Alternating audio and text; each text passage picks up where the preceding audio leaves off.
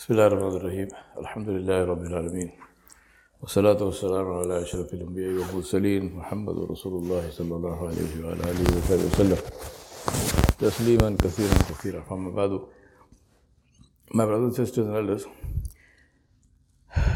Allah subhanahu wa ta'ala sends us into this world free from sin. When we are born, we are pure, we are free from sin. But then we accumulate. As somebody said, everyone's character starts out spotless, and you can only stain it. So that's what happens. The big question is why does it happen? Then the answer should be what can be done to prevent that. Why it happens is two, two main reasons. One is nafs, our own self indulgence. Something I want to do which is wrong, which is not permissible in Islam, which is not permissible even sensibly, logically. Take, for example, cigarette smoking. I'll give you numbers. In 2020, in America alone, 500,000 people died of cigarette smoking and tobacco related illnesses. 500,000 people, half a million, died from cigarette smoking in this one country alone. Right? Now, it's not illegal because cigarette companies pay taxes, government should technically stop it. Just ask yourself that I, I sometimes ask this question. I said, if I tell you that there is some agency which killed half a million Americans in 2020, what would be the reaction? Right? You would have the, I don't know what you would do. You throw the whole book at them, right? But that's exactly what is happening. Cigarette smoking is killing 500,000 people. So, so what's happening? Nothing. And the reason being that we equate, we live in an environment where this has been inculcated in our head that as long as it makes money, it is fine. Now, Islam says it is not making money or not making money is not a criteria in Islam. What is fine and what is not fine is what Allah subhanahu wa ta'ala has permitted and what He has prohibited, and that is related directly to what is beneficial and what is harmful for us. Any prohibition in Islam is the, Allah, Samad. Allah subhanahu wa ta'ala is beyond, there is no nothing that can benefit him or harm him. So if Allah subhanahu wa ta'ala is, is prohibiting something, it is for our good. If He is permitting something, it is for our good.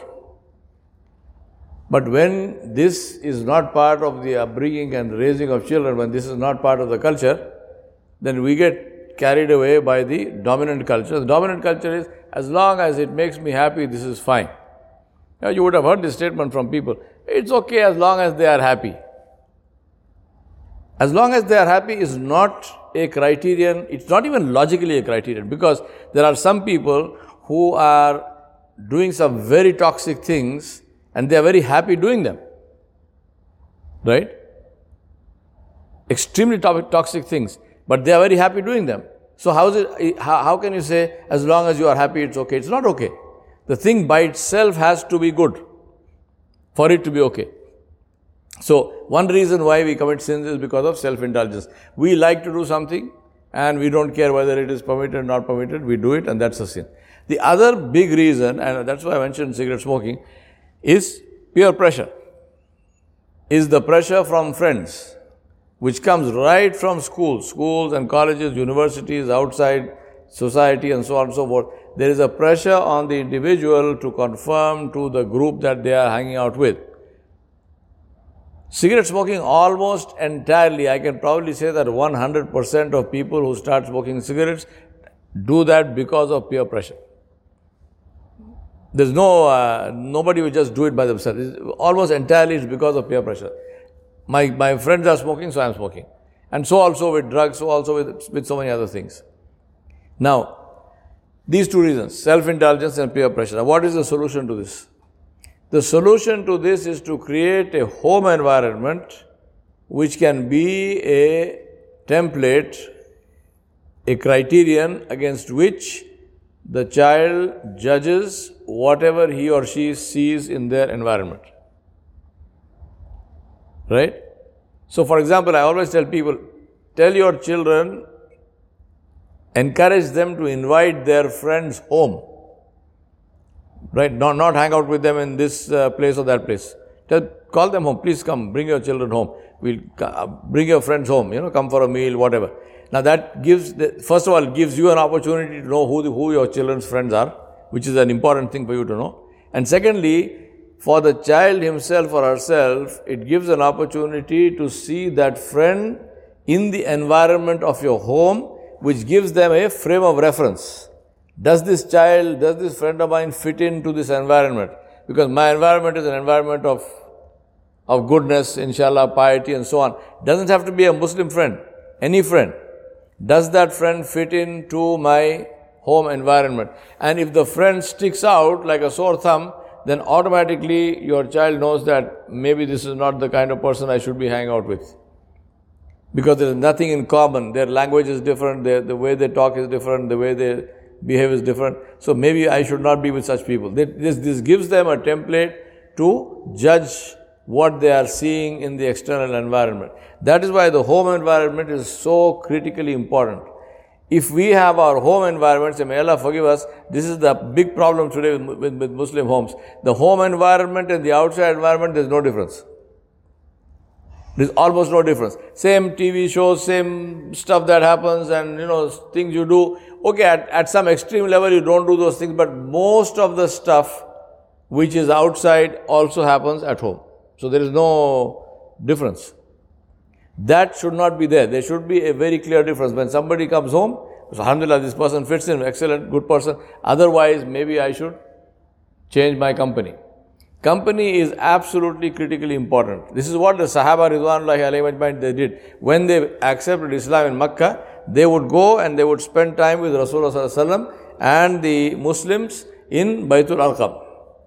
Right? They still continued their businesses, they still continued their relationships at a business level, at a work level with everybody, but their social life changed. Their friends changed. And that is how they changed. When they came and they started spending time with the Prophet ﷺ and with the Muslims, then their own internal environment changed. Sayyidina Umar ibn al-Khattab says about himself, he said, I was an alcoholic. I used to drink every day. And he had his group, you know, they used to have like, people have their pub, pub, pub partners. He had people like that. They used to all sit together and drink. And he said that if I had continued like this without Islam, he said, I used to get into fights. He was a, he was a professional wrestler also. He used to, I used to get into fights. He said either I would have died of alcohol overdose or I would have been killed. That would have been my end, finished. So I would not have even lived for too long because the, the kind of life I was leading was going nowhere. This is what would have happened. Somebody would have killed me or I would have uh, died of alcohol overdose. He came to Islam and then what, hap- what happened to him in Islam and how Allah subhanahu wa ta'ala used him in Islam to do so much of good for so many years. Right. That is because of the change of the environment. So once he came into Islam, all of this obviously stopped. And he not only gave up his drinking, but the kind of people now he was, who he was, uh, I don't want to use a term like hanging out and so on because these are the Sahaba and this is the Prophet but I'm saying that the, the ashab, the, com- the company and the group that they, that he used to be with completely changed his life. And this is, I'm just giving you one example. This was the, the example and this was the uh, situation with all of them. With all of them. The kind of people they were with. And that's why I cannot possibly overemphasize the importance of good company.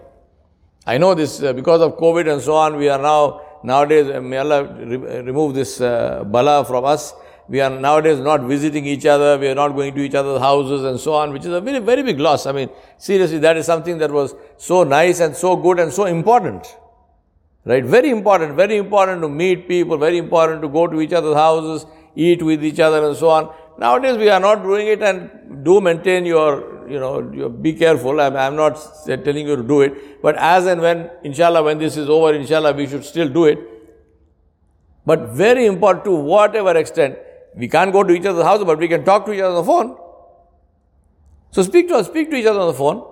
And now with this, uh, with, with, uh, you know, video conferencing and so on and so forth, you can, you can see people, you can do that. On an interesting side note, I just read the other day, I sent it out also to the groups. There is a man called Nasir Ahmed, who is the one who actually created the algorithm for video conferencing, which is used now all over the world in Zoom and everything else. Is a, is a Muslim man from Bangalore called Nasir Ahmed. He lives in New York now. I mean, he's settled down in New York now. Called Nasir, Alhamdulillah, I, I felt so nice. I said, Alhamdulillah, he's a Muslim man who is responsible today for all the video conferencing. Remember, imagine that people are not seeing each other for now almost two years, but they are able to talk to their families and they are able to do some things. And all this contribution is because of this work of this one Muslim man called Nasir Ahmed. May Allah subhanahu wa ta'ala bless him and may Allah reward him inshallah. So the point I want to make and I want to end with that, which is that let us focus on our home environments, number one. Number two, let us focus on our friends and ensure that we keep our records clean. Allah subhanahu wa ta'ala sent us into this world with a clean record. Let us not spoil it. And whatever is on it which has been which has been spoiled, stained, Alhamdulillah, Allah subhanahu wa ta'ala gave us the door of istighfar and tawbah. So let us do that. Make istighfar, make tawbah, change our lives. We can change our lives at any time at all, no matter what you have been doing, no matter how evil my life may have been. Allah subhanahu wa ta'ala has given us this opportunity as long as, as, as I am breathing, as long as I have life, I can change that, I can convert that.